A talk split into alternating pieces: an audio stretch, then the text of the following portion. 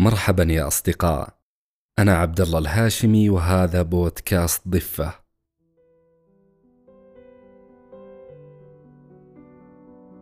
للعثرات امتنان لا يحمله إلا من فطن وتعلم كيف يعلو بركام. ولليأس جمهوره القانط الذي يظن بأن هناك ما قد تتوقف عنده بعض الآمال ويسمى فشلا. فكيف نحول عثراتنا إلى نجاحات؟ أيمكن لحطامنا أن يصعدنا إلى القمة؟ وما أثر التفكير المتطرف الذي يتمحور حول أبيض أو أسود؟ وكالعادة يلهمنا الشعر.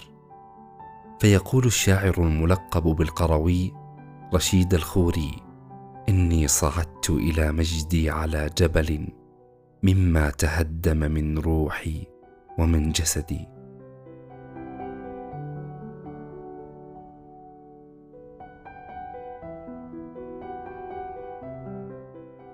لن يأتي أحد ليخبرك كيف تتعلم أن تصعد إلى مجدك ونجاحك من خلال حطامك. الأمر يحتاج إلى تفكير يؤمن بأن البدايات تنبثق من النهايات. كانت هناك طريقة قديمة لتعليم الآخرين السباحة. تتمثل في الإلقاء بهم في مياه عميقة دون إعطائهم ولو القليل من التعليمات الإرشادية. وفي أثناء الصراع من أجل إبقاء رؤوسهم فوق سطح الماء كان من المتوقع أنهم سيتمكنون من تصور كيفية السباحة من تلقاء أنفسهم. ولكن هذه الطريقة الغرق أو السباحة. ليست معتنقة اليوم على نطاق واسع إلا أنه من الممكن إدراك حكمة منها. فمثلا العضلات التي لا تنمو وتقوى إذا لم تبذل جهدا يفوق المستوى المريح لها. فإننا لن نتطور كبشر إذا لم نواجه تحديات ومن الأفضل أن تكون تحديات صعبة.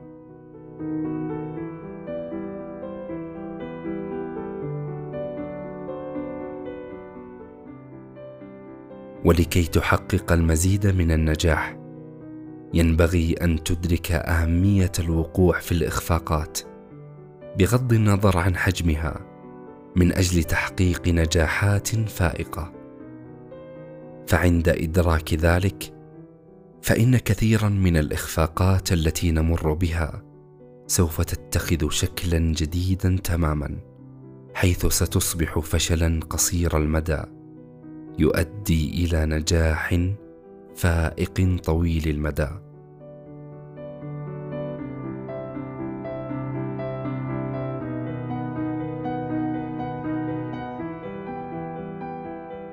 ومن الأشياء التي تملأنا بالخسارات هي طريقة التفكير المتطرف إما أبيض أو أسود. لا نرى سوى نجاحا أو فشلا ونجهل أن العثرة ليست فشلا بل قد تكون سببا في إيصالنا للنجاح. ولو جعلنا أحداث الحياة تمر أمام أعيننا لوجدنا أن هناك الكثير من الإخفاقات التي كانت طريقا لإنجاز كبير وفرح غامر.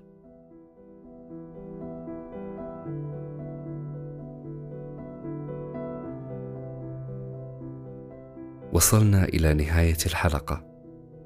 لم يخلقنا الله لنعاني بل أعطانا من القوة ما نواجه به الصعوبات ونتخطى به العقبات. وثق بأن كل تعثر ستعقبه بهجة تفرط الروح سرورا. شاركونا يا أصدقاء في ذلك الموقف الذي ابتدى بعثرة وانتهى بنجاح. نتمنى أننا مررنا عليكم مرورا لطيفا. كنت معكم أنا عبد الله الهاشمي ونقلت لكم كتابه شيماء الغزالي. كونوا بالقرب كي نجتمع في ضفة أخرى ودائما دائما. دمتم بود.